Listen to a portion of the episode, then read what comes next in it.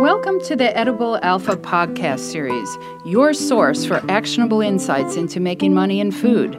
I'm Tera Johnson, the Tera's Whey Lady, and we're here to talk to a wide range of stakeholders about what it really takes to grow a financially viable food business. Hey, Katie, thanks for joining us today. Thank you so much for having me. I'm really excited to be here. So, Katie, we met Boy, because you've been working with us in the FabCap Accelerator for what, three, four years? Yeah, it's been a while now. Isn't that crazy? Um, yeah, so you came, um, you came and you started, um, you sort of created a whole path for us because you were so organized about what you did. Oh. So, so then we're like, huh, maybe we should be doing this across the board. It was awesome. I love it. Yeah, yeah. So why don't we start by having you introduce yourself to the audience? Yeah, great. I am a brand strategist, so I work with food and beverage companies to help them think through all of the details of things that are often floating in their heads, but really bringing it together and synthesizing um, things like the competitors and who your consumer is and uh, what your company does differently than than others out there. And so um, we go through processes that I took from my big corporate days. So I started my career at Kraft Foods and a big health insurance company and American Girl, and um, really took those big business principles and have streamlined them down over the years to right size them for smaller, more entrepreneurial startups and uh, emerging brands that are working to scale up too. So there's certain ways that we approach things that are different than the big brands, but there are still some concepts that are really um, you know, really useful.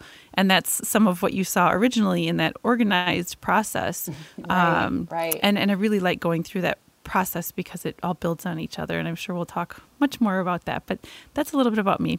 That's awesome.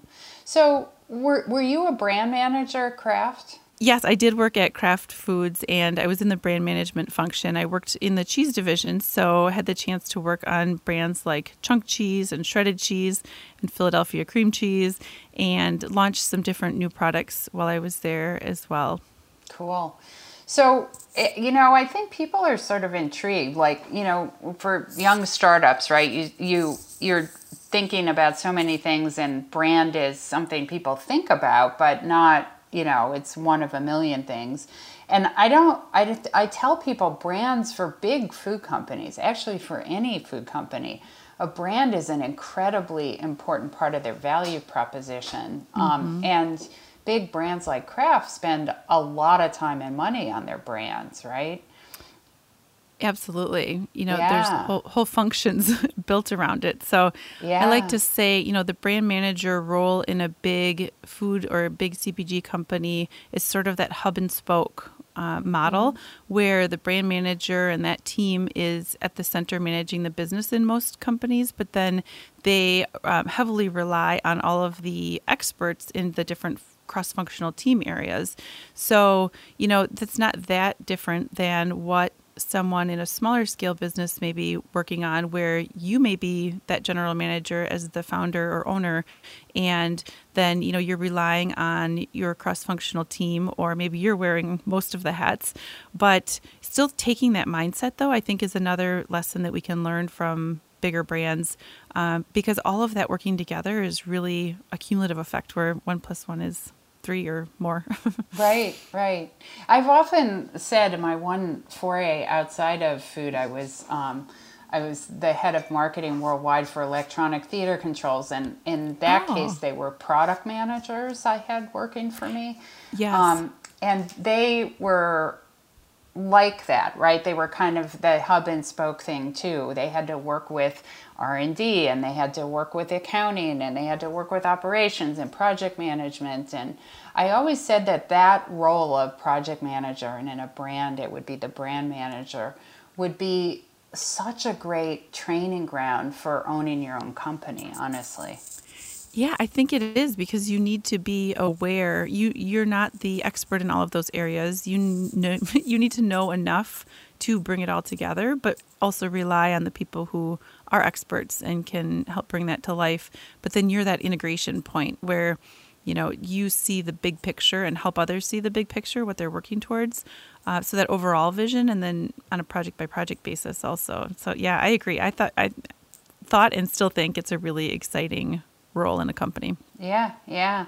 So so um what kinds of things so we should talk about brands right so so why is it that somebody like Kraft would would devote so much time and money to their brands?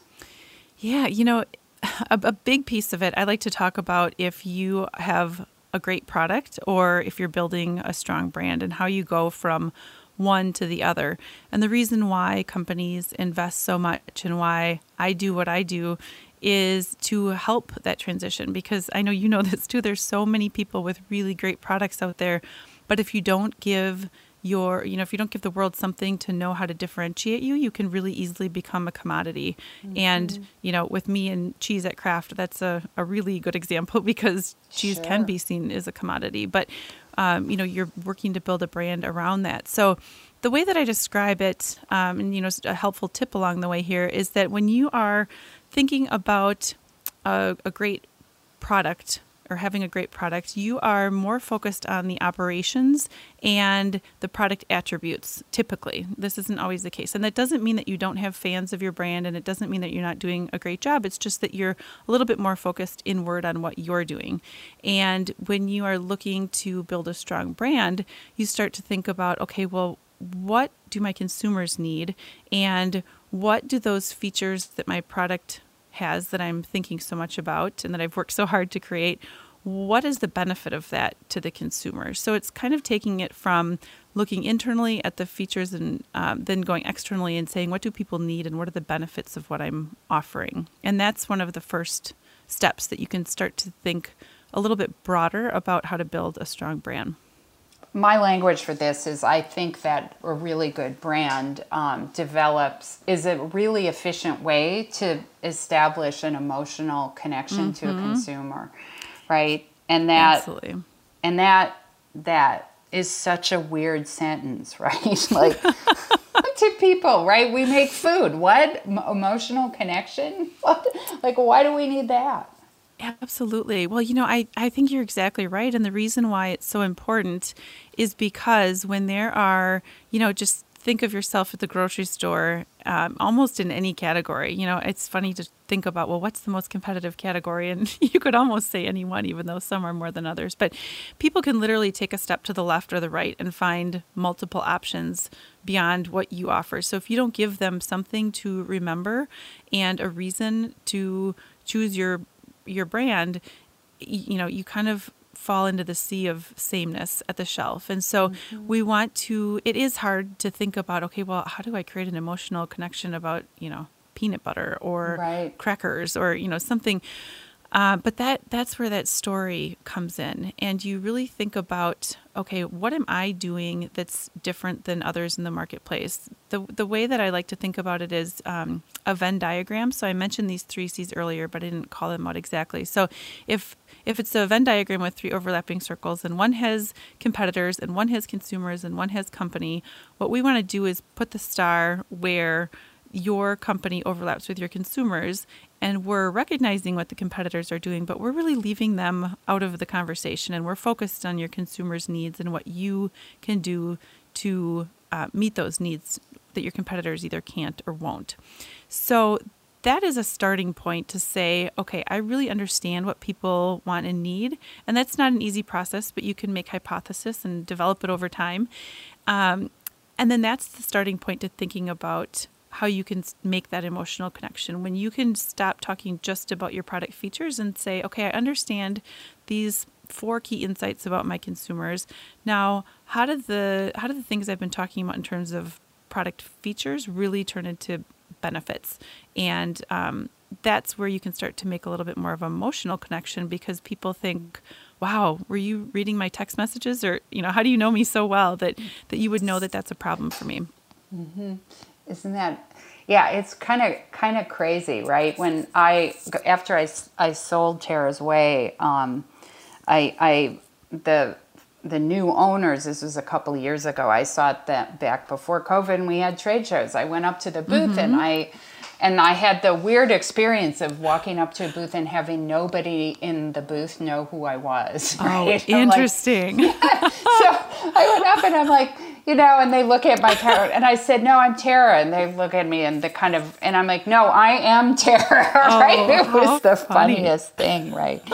um, but the what was cool was the the um, person who was kind of heading up the brand um, at the at the time was said, um, uh, you didn't just create um, a, a consumer base, you created. Um, you what did what was the word that he used? It wasn't like fans. It was like oh, he said Like a you created a cult. Oh, Yeah, that's that that's the goal. Absolutely. Yeah, wow. Did he no. give you any more information about that? Did he say anything else?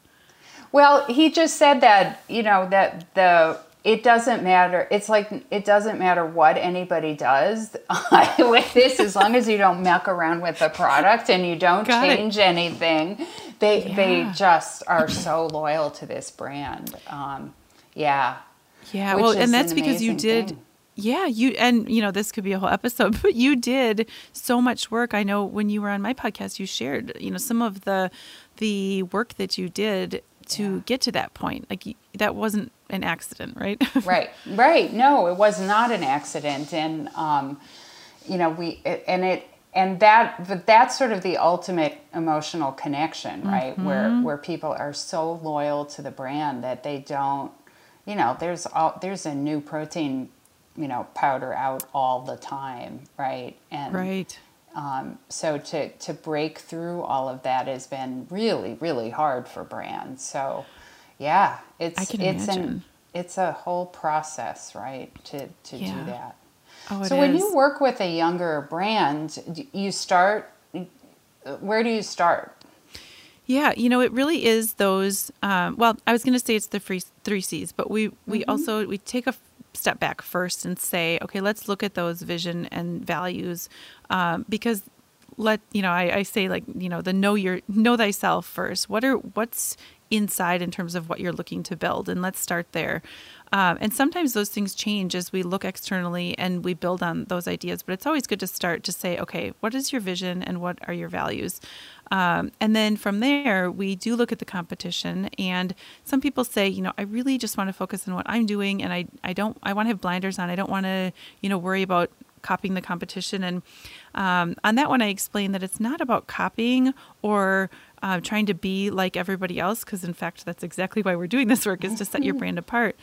Um, but it's really about there's two things. One is that retail buyers would want to know that you know your category. And so having at least a basic understanding of who's out there is important.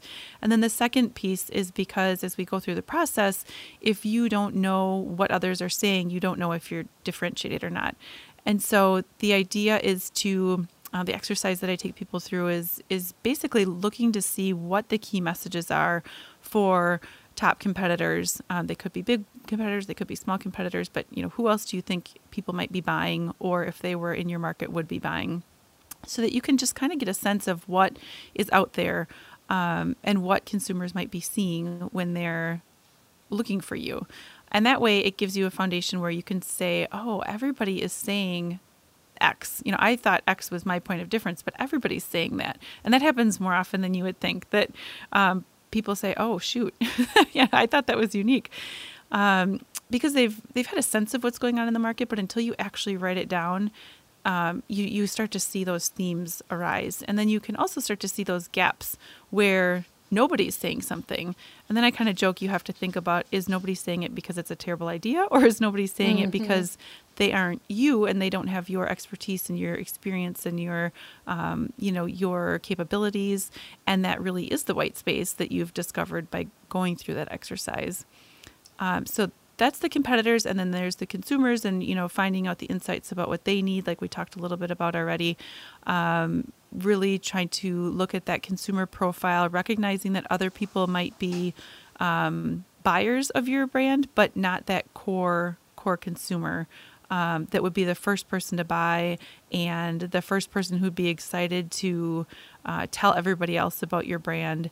Those are the people that we want to identify um, and then you know make a note of other other types of people as well but and I'm happy to get into all of these um, further. But then that third C that we get into is your your company. Then, so based on what you see in the competitive market, based on what you see with your consumers and their needs, and then your vision and values, how do we take all of this and synthesize it and put it through these frameworks to say, how do we set your brand apart? What are the pillars and the foundational things that are all you know that's all you as a brand um, and then we so we, we talk about pillars we talk about personality we talk about positioning um, and then carry that through to a brand story and um, you know really how to bring that to life then because um, because it's it's so much more as you would know too like setting the strategy is one piece of it but then making sure that your team is aligned as you activate is a whole a whole other piece. Otherwise you're just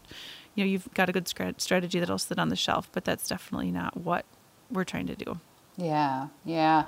And that strategy piece i think i, I mean i can't tell you how many people i you know work with who who will say something like you know we we need a label designed mm. and i kind of you know i talked to my kid who has, you know, is in high school and understands that that technology stuff better than I did, and they just we just told them some stuff, and they came up with a, a logo, right? And I'm like, oh no, you know, that's what I'm thinking in my head, right? Because oh, that whole process that you just talked about is not obviously not something that happened, and and if you don't I mean, if you don't go through that process, you how do you know whether this is the right logo or not? You have no idea. Exactly.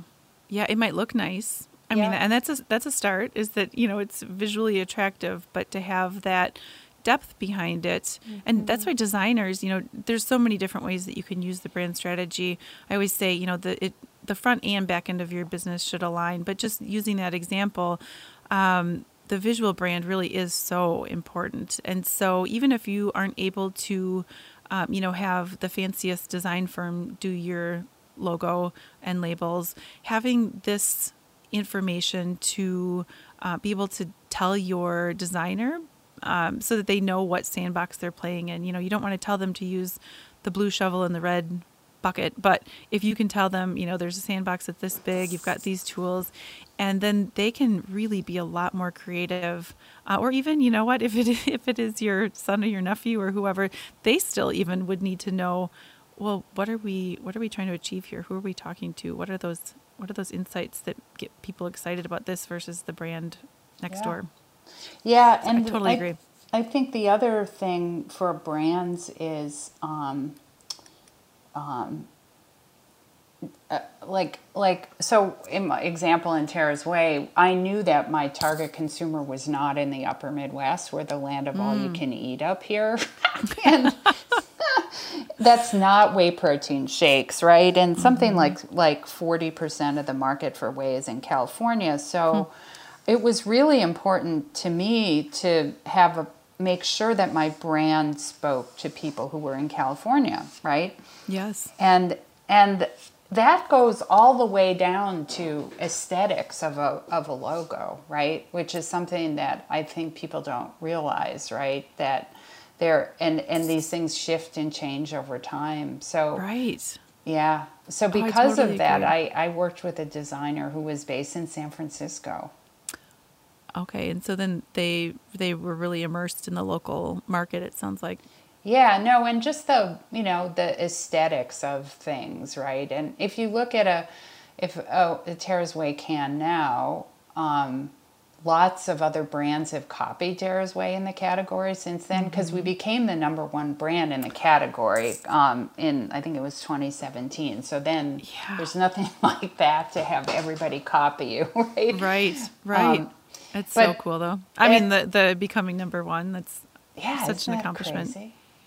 Um, and they're over 200 brands, right? It's not a. It's not like they're only five. Um, yeah. But the can at the time we did this white can, right? And and um, a picture of of vanilla beans or the inside of a cocoa bean. That mm-hmm. I mean, mm-hmm. and and there was nothing remotely like that in the category. And it was very sophisticated, clean design, right? Mm-hmm.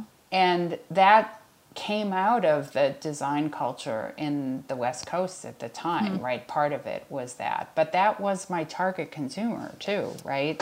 Right. And that's right. why your exercise of engaging with the consumer is so important.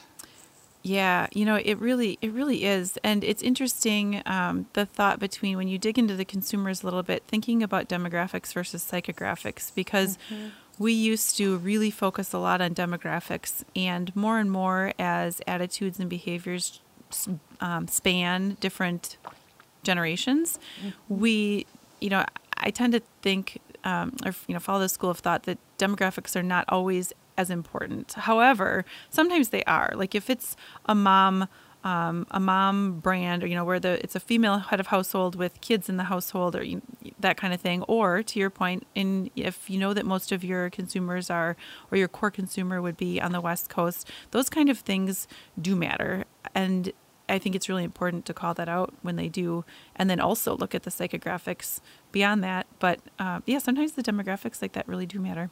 Yeah, yeah, or or location or whatever it is. So, so I um, at one time in my career, I got I was in the McDonald's R and D facility in Illinois, oh, which oh, interesting. Yeah, right. Which is like they don't let anybody in there, and it, the reason was that I was on the board at the time of a company that. Um, designed, manufactured, and installed interiors in restaurants for McDonald's. Okay and we had a board meeting down there and we did a tour and they had um, they they were trialing a whole bunch of new products right all the time at a place like mcdonald's which i found in, interesting because not a lot of them actually show up in a mcdonald's mm. you know like haven't they right. had the same menu forever Uh, but but anyway, they they had a very elaborate process and a building for doing this that they didn't let anybody into. Mm. Yeah. Yeah. Yeah, I'm not surprised that you know being so top secret um, because even if you know one in ten of their or you know whatever the number is of those ideas hits, they certainly don't want the competitors to get a a sniff of it. right, right, exactly, especially ahead of time. So, so yeah, okay. So we're um, so you talked about brand pillars. What's a brand pillar? Yeah, so the brand pillars after you've gone through um, you know the work like i said to understand where you want to go and the competitors and the consumers and you think about your points of difference.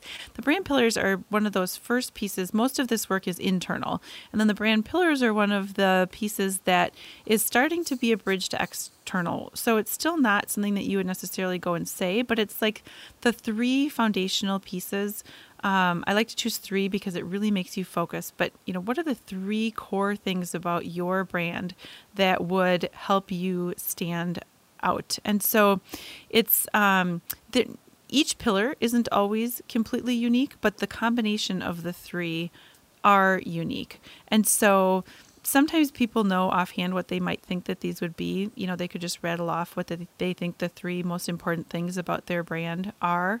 Um, but most of the time, it takes going through the exercise to really know what these three things about your brand would be. So it's sort of like a little bit of a, a fill in the blank once or you know sort of a black hole like I you might not get your head around it and right away, but once you go through the process, you understand, okay, these are the things that would really make my brand stand out. Um, and and it helps set that you know so if your whole brand strategy is your north star this is sort of the light that shines on the path to say okay we're on the right path. If we're if we're building things around these three pillars we know that we are sticking to what we said we wanted to do in terms of our overall vision. Mm-hmm. um, so it can be a really nice way to put words to things that people don't always have words to uh, to help guide them and, and stay focused yeah, you know, I we work with a lot of um, well farms and mm-hmm. and food brands that. Um, and Tera's Whey was like this too, right? That there's a sustainability component to what we care about, and and there yes. is a flavor thing and what the natural ingredients are and we've got sustainable compostable packaging and we're in a we're in a um, green manufacturing facility and it, it starts getting to be too much right like you can't yeah. talk about all that yeah, so that's a. I'm glad you said that. That's actually a really good example, though. That often there's so many things flying around in people's heads because entrepreneurs are full of ideas and that's mm-hmm. a that's a blessing and a curse right like you it's great to have so many ideas but this helps um, helps sort of bucket them mm-hmm. and so mm-hmm. then you say okay here's the overall bucket that those things ladder up to and i'll put the all of the list of things somewhere else but in my pillars i say okay well what are all of those things in terms of sustainability um, you know is there is there a way to say that that um, you know, rather than just saying sustainability matters to us, because that's not extremely differentiating. But um, I don't want to get too detailed about exactly what you should say instead. But the idea is how do we bucket those together to make a pillar about sustainability because that is a core of what you do at Tera's Whey, for example. So, yeah, you're exactly right. It really helps um, kind of bring these ideas together and organize them in your head so that you can then be more clear and cohesive out in the market. Totally, right? Because I'm like, what do I talk about? There's so many things we did. yeah. Like, and I'm not the only one, right? We deal with people all the time. Oh, who, me too. Yeah. Yeah. No, and that's that's why you're so helpful to them oh, because sorting through and prioritizing that is really is really hard for people. Yeah. Yeah. I um it is hard. It's none of this is really easy. You know, it's one of those things that you could say it's simple but not easy. Like there's a mm-hmm. process that you go through, but it takes some some thought and that's part of where the magic happens though in you know those growing pains and the the working through the hard stuff and actually putting words down on paper because you've got all these ideas in your head and it's it's kind of therapeutic to get them all out and to your, you know to your point to prioritize them. And so what i like to have people do and anyone who's listening that wants to you know go through this process i've got a couple of episodes on my podcast that are free that um, outline some of the the parts of the framework that um, you can go through. And one thing that you can do when you're talking about these pillars is to write down all the things like you said. So if you've got a sustainability pillar write down all those different things in your head that would go um, you know that would support that so that when you are writing a social media post or a copy or um, you know any kind of copy on your website or um, doing a grant request or anything at all you can go back and look at this parking lot or arsenal of messages to say okay here's my three main things but here's some of those support points that you can draw from so you're not recreating the wheel every time. And that's been really helpful for brands that i work with that's awesome. Yeah. Do you do you help people understand who their target consumer is? Cuz I have another scenario that happens where people people are convinced. I swear to God, everybody comes to me says millennials are my target consumer. And then they're selling on Amazon or they're selling somewhere else and they start getting data back and it turns mm. out it's somebody over 50, right? And yeah. so like everything they assumed wasn't right. so. Yeah. Well, and that that's that does happen often. And so two things there. Once, yes, I can or the first one is yes, I, I can help with that. Um, a lot of people at the size that I work with are to, to what you just said that point making assumptions and we make hypothesis and we look for secondary data data that's available through either free or low cost reports, you know, all the way up to if somebody wants to work with a, a data firm or a market research, and you know, I can help synthesize that with them um, to figure out how that would inform the brand strategy. So there's quite a range there.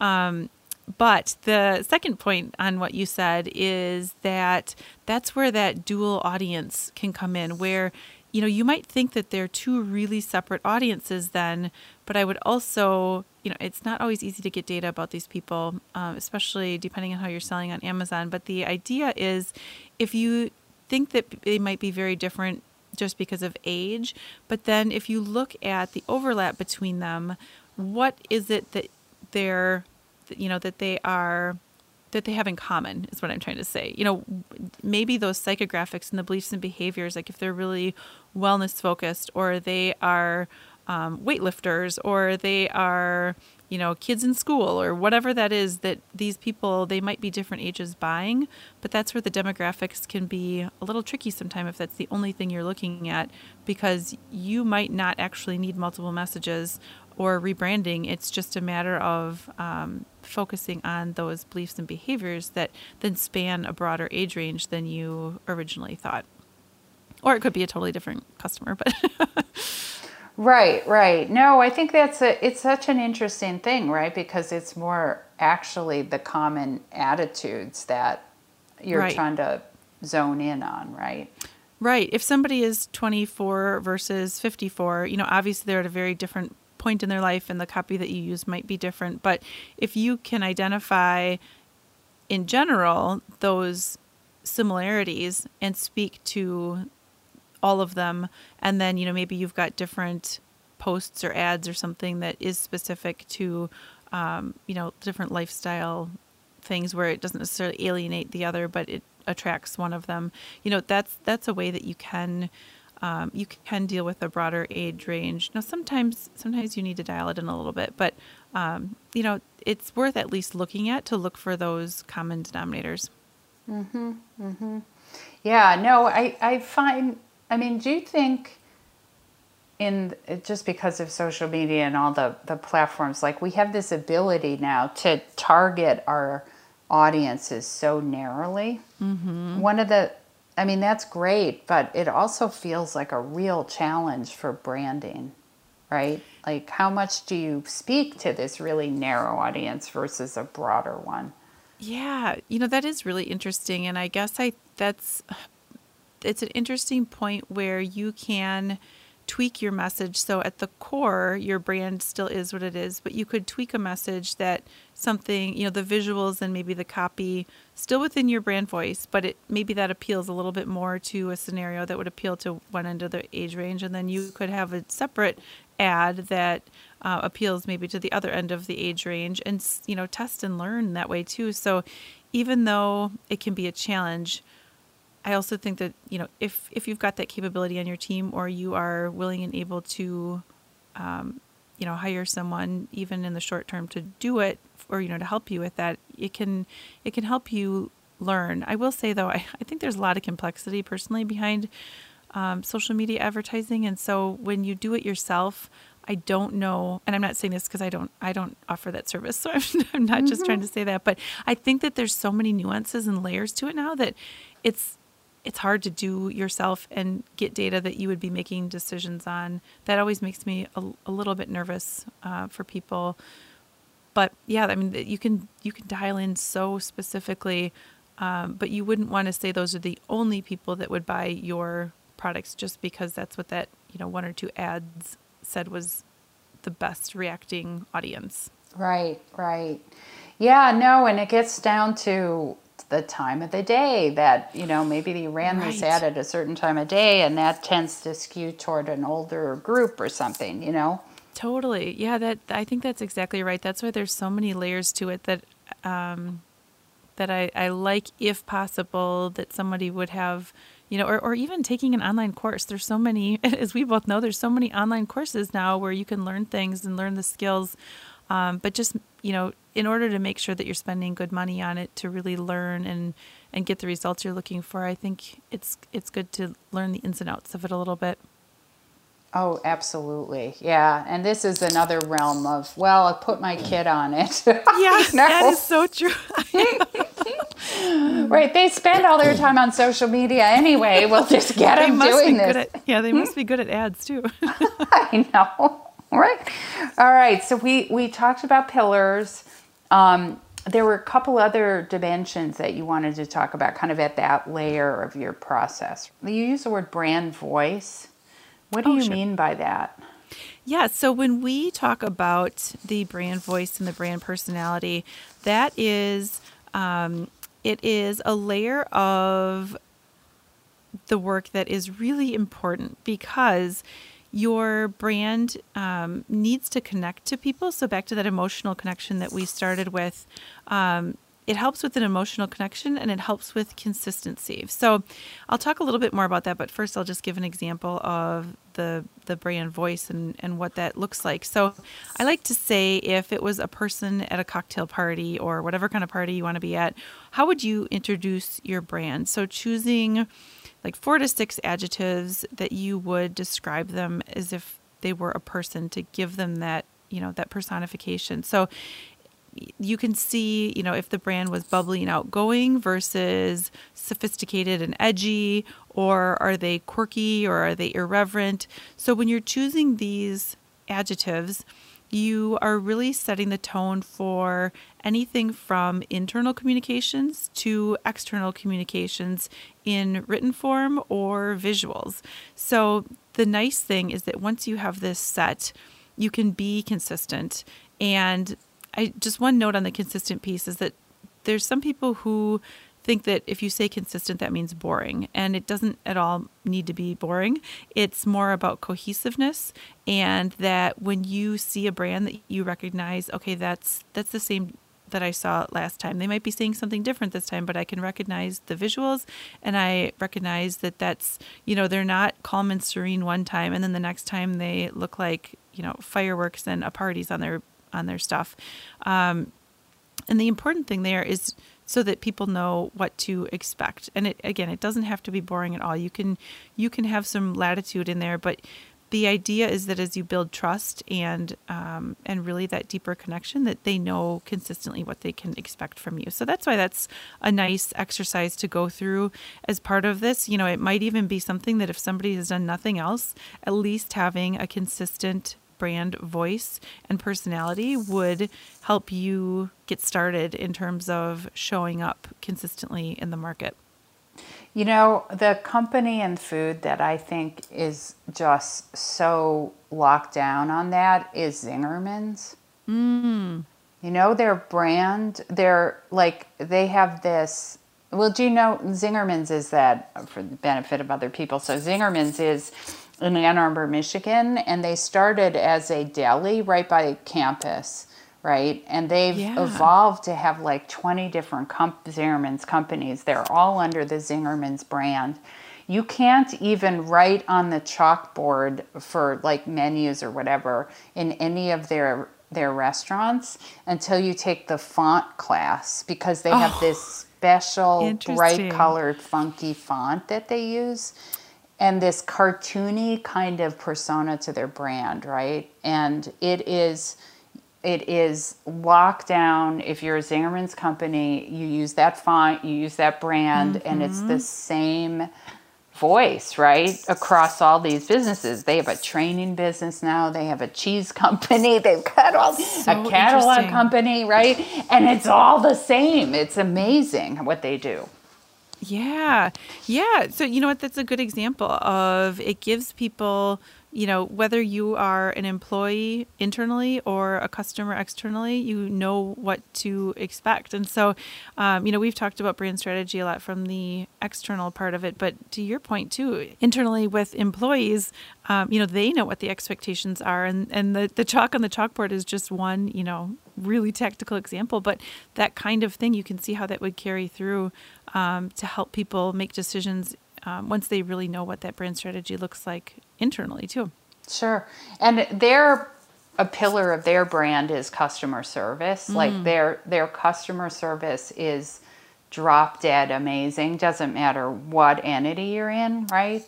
And um, so that would be an example, right? That that brand kind of personifies that, and everybody is is part of it, right? Part of executing that brand. Color. Yeah.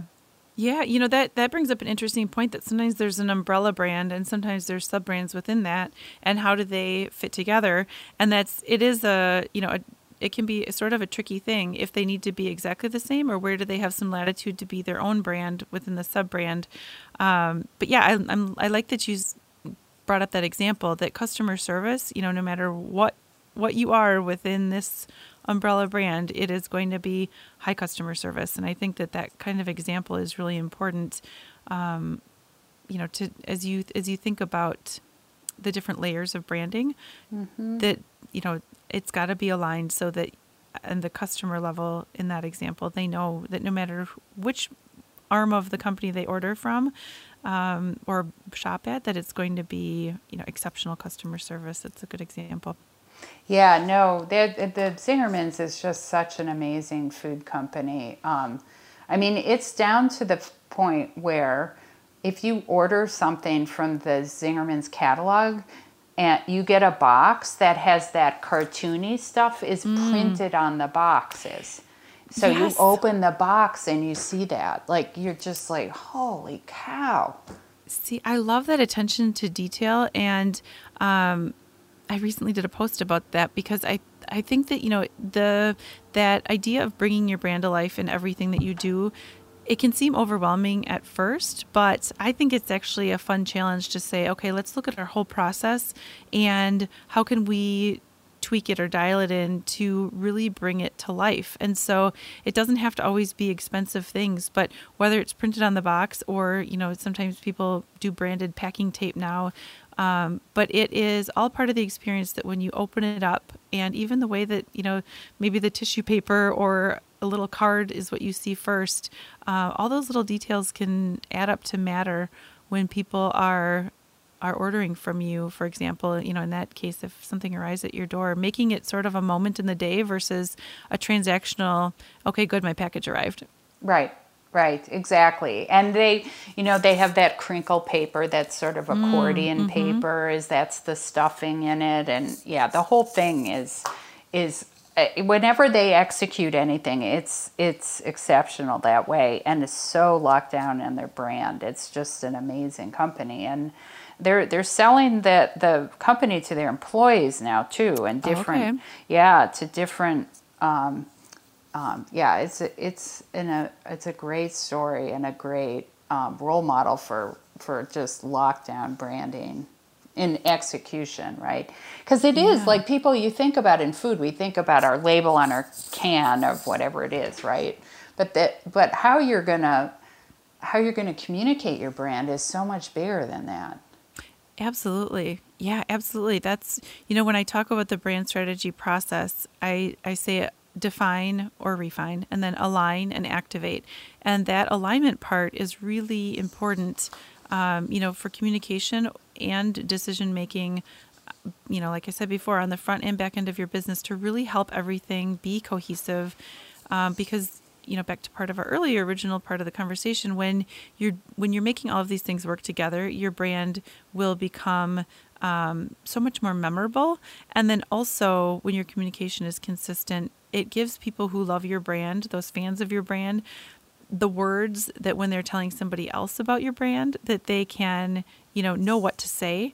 And so you know those are just i guess more reasons i get excited about people doing their brand strategy work so that they can not only know what to say internally but then externally and give those consumers the words to tell other people. Um, and then it all just builds on each other. Right right. And now in the time of social media right where where messages are proliferate without the company controlling them necessarily, right? yeah, Absolutely. Uh, yeah, no, it, having this having this really well defined is is so important. Um, yeah, so activation now. So let's talk about activation and for food companies. Yeah. So, you know, one of the things that comes to mind right away is always marketing. And there's different places in your business that you can, you know, so once you've defined it, then you align it and think about all those different, you know, we talked about cross functional teams. What are all those different places in your business, though, that this could come to life?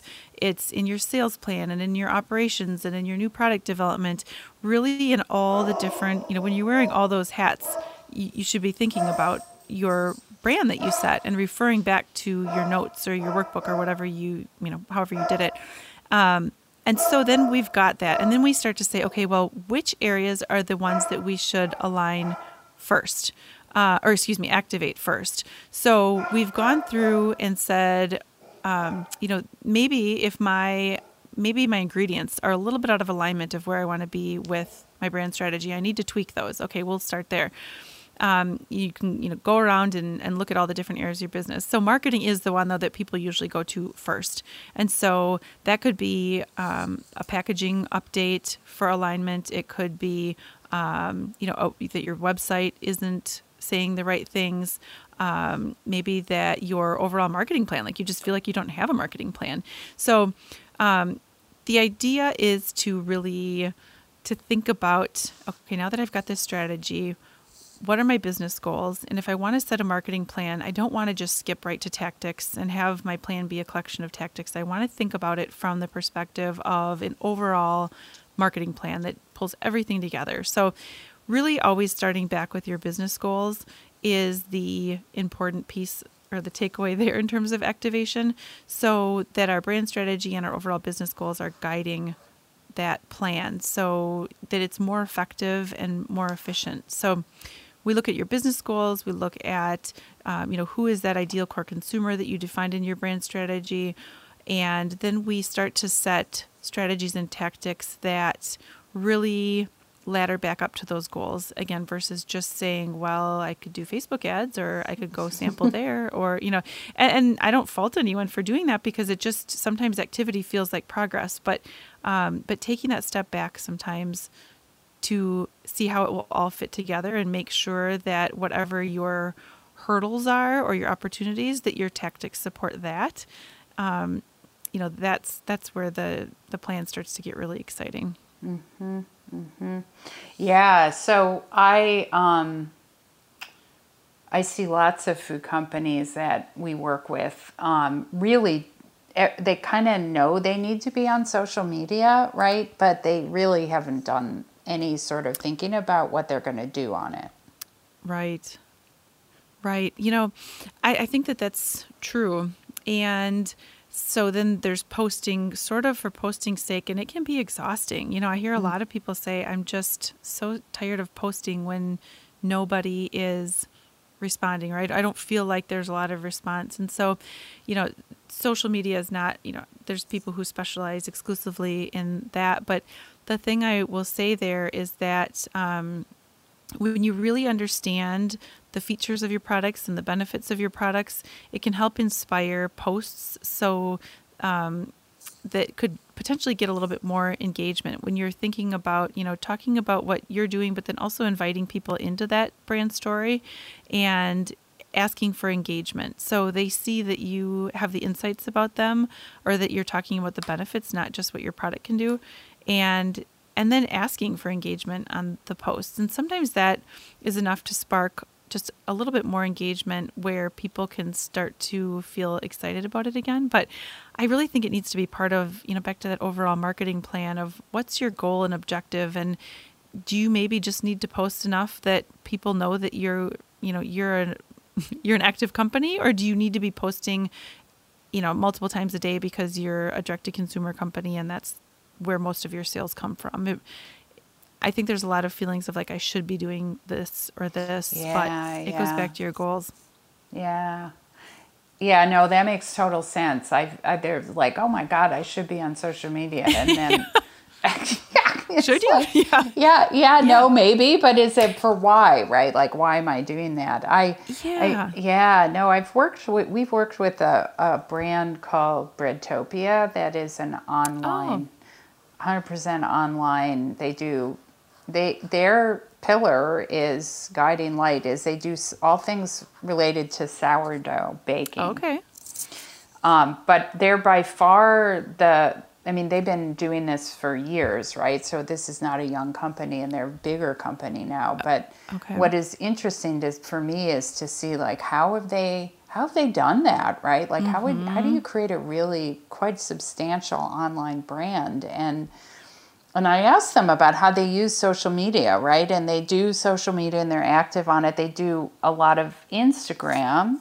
They find Instagram these days is more effective for them than Facebook, which I thought mm-hmm. was kind of interesting. Okay. Um, their best promotion, though, because they've been at this for a while, is their own email. Yes. Yes. So that's back to that integrated plan where, you know, Instagram might be the place that you can stay top of mind on a day to day basis. Or, you know, and obviously not everybody sees your posts, but to actually purchase um, staying in front of people with email. Um, you know, from what I've heard, that it is more effective actually within your email list. And the thing I like about email is that it's the real estate that you own versus social media is more like the real estate that you rent because, you know, the powers that be could change anything at any time. And it's really important for anyone who's, you know, building their social media presence to try to also get people on their email list because yeah, you're you're right that that's that's interesting to hear. Also, not surprising, but that that's been kind of the key for them. Yeah, yeah.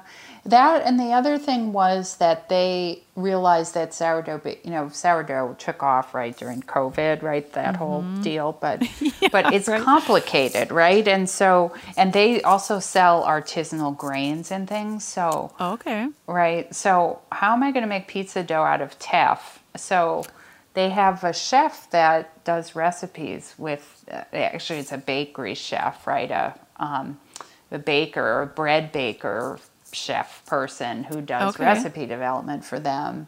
And that's a big part of their um, um, outbound email, right? Oh, interesting. Sharing those recipes. So, like, how do you work? How do you make pizza dough with teff, right? See, and I like that because that is part of that usage strategy. Then of you know, I may buy it once, but then um, if I don't really know how to use it, I might not buy it again. And so, showing you know whether it's versatility or um, you know just different ideas, I guess, of how to actually use it that may hopefully will make you know make it be uh, more approachable and then also part of a routine where it becomes a regular purchase versus or, or people get excited and then show their pictures on instagram mm-hmm. um, yeah, it all kind of feeds into that cycle, doesn't it? it does, right? Like, yeah, yeah. And I think people kind of, it's weird, you know, when people are going to sell online, they start, they, they immediately think they're going to sell through their own website, right? That's mm-hmm. what comes to mind first. But you actually have a lot of work to get people to your website,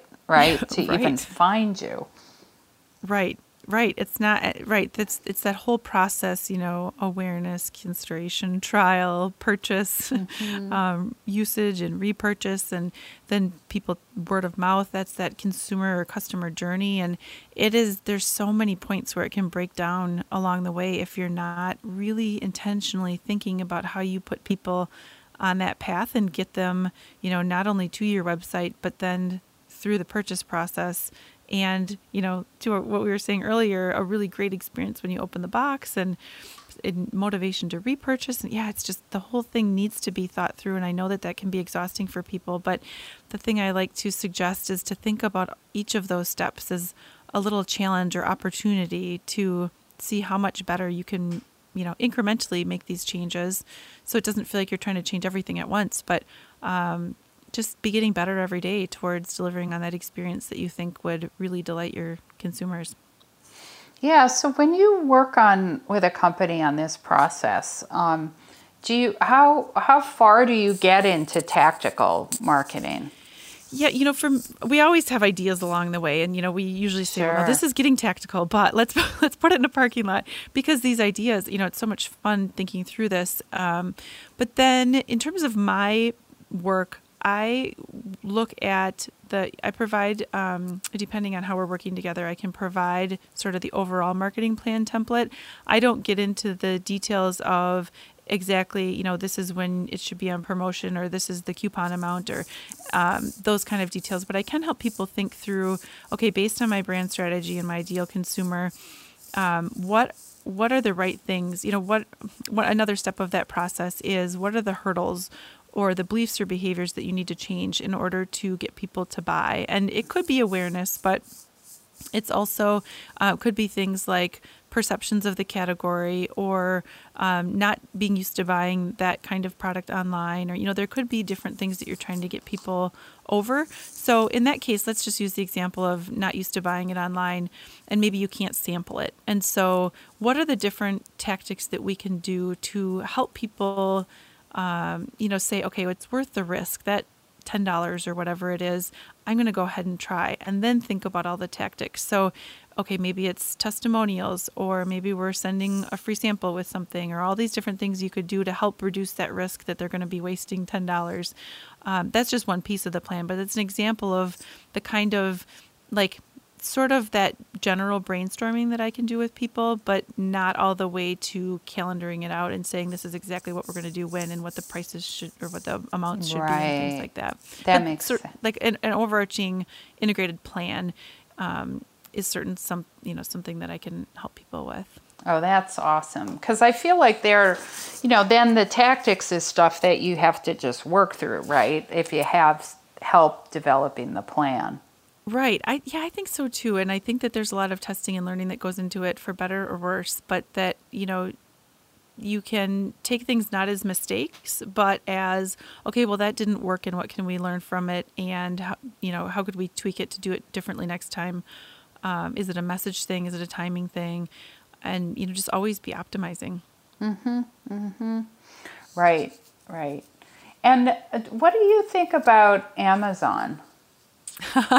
That's a loaded question. it's a loaded question, but yeah. I think so. So my uh, going back, I'm asking that because I'm going back to early on at when Amazon, um, you know, this how do they find your website thing, right? They they were heavily reliant on Amazon because they sell like still 50% of the food online, right? Right.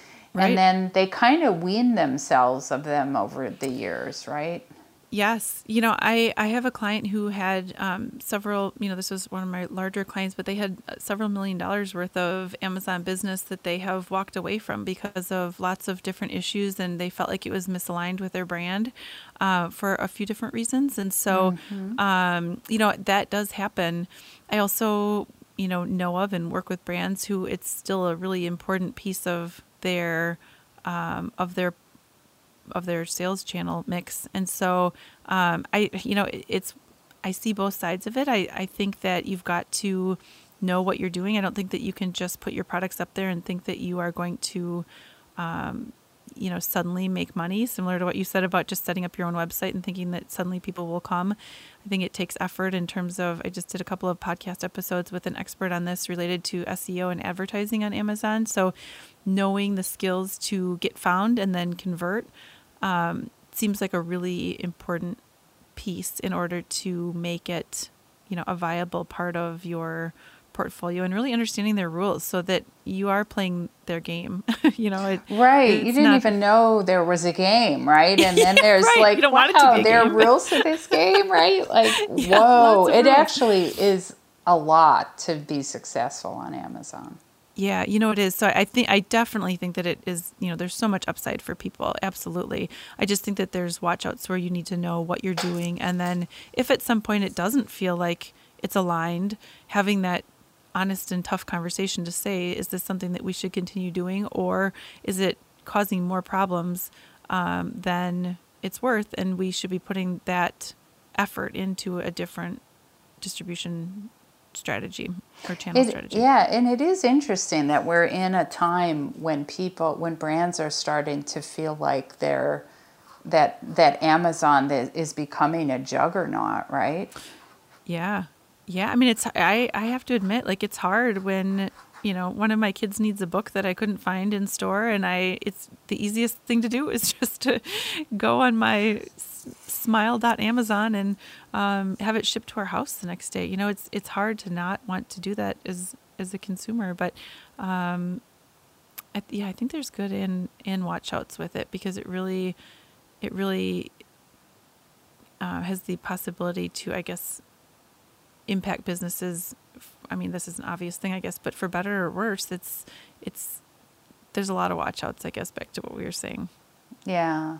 Yeah, well, and it, it's just, but, and I have people tell who have no, you know, they just put their website up for the first time and they're trying to sell stuff online and they're frustrated mm-hmm. because their sales are like a $100 a month. And I'm like, it's really hard right now if you're not on Amazon and nobody knows you. Yeah. Right? Yeah. I mean, that is the, obviously one of the great benefits is that you, if you have your SEO figured out and you yeah. know, you know, that people are searching, that there's a much bigger pool of people searching for things on Amazon than on, you know, for your specific website. So yeah, I, I, it is, a, it is a tough one, but back to your point earlier, I think either way, um, you know, really thinking about growing your email list so that even if it's 100 people on your email list, those are still 100 people that, you know, somehow opted in or have purchased from you. And if you can nurture those 100 people, I'm not saying those are the only ones you ever need, but uh, I think a lot of people have an email list and just think, oh, I've got this small email list. But if they would really, you know, treat it like it was 10 times that, um, they could get a, a lot more out of their existing list and then, you know, continue to grow it. Mm-hmm, mm-hmm. Yeah, right. Because repeat customers are, yeah, are gold, right? Yeah, yeah. Nerd, and and I'm not trying to talk about it like people are cogs in the business. You know, it's it's um, re- the repeat, like exactly what you said. It's that repeat. Like people have said, I bought from you, and if they don't want to buy again, then that's you know maybe there's something to learn there. And if they will buy again, then um, they might not unless you basically ask or you know like put yourself in front of them there's lots of brands that i mean to buy regularly i just don't think about going straight to their website so when they email me i'm think oh yes okay that's right i need to go back and do that uh, you just have to stay top of mind and that doesn't mean emailing every day but um, some people do yeah right right yeah, like and if it's your, if you're me, I'm like, would you please stop emailing well, me? Right? It's a balance, right? yeah, yeah. Yeah, absolutely. But that that idea of staying top of mind um, and consistent, you know, that people know what to expect when they mm-hmm. when they open your emails or buy your brand or you know that they know that your your Instagram posts are going to be kind of fun or interesting or you know that they're excited to hear from you versus being that pest that's knocking on the door all the time. right, right.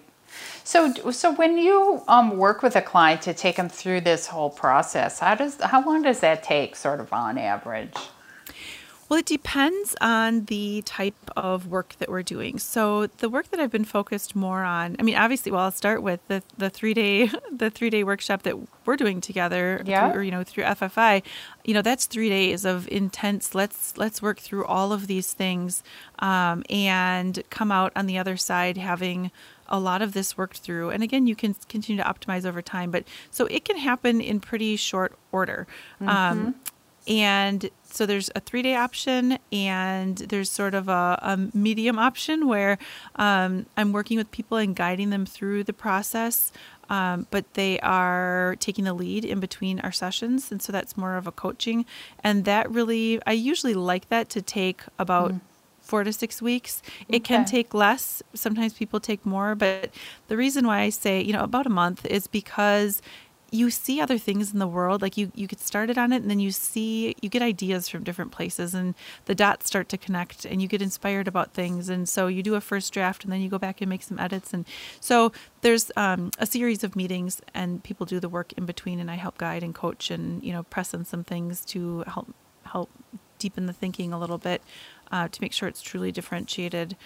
Um, and then um, and then there's uh, there's work sometimes that I do with people one on one where I'm doing the the work in between our meetings and I'm not doing as much of that work anymore but occasionally I do and that's more of a six to eight week type of time frame mm-hmm. um, and then if people want to do research where they're bringing in an external partner for that too then you know it, it goes up from there but right um, it's one of those things where it can seem like a long time, but in the scheme of your entire business, um, you know, from three days to eight weeks, it's it's really um, so impactful, and the rest of the business doesn't have to stop while you're doing it. So whether someone does it with me or someone else, I just I really believe that it can, or I know that it can make such a difference in um, in how you show up as a business, but then also even how efficient it is to get there because you aren't spinning your wheels trying to think about, okay, what should we say here and what should we say here?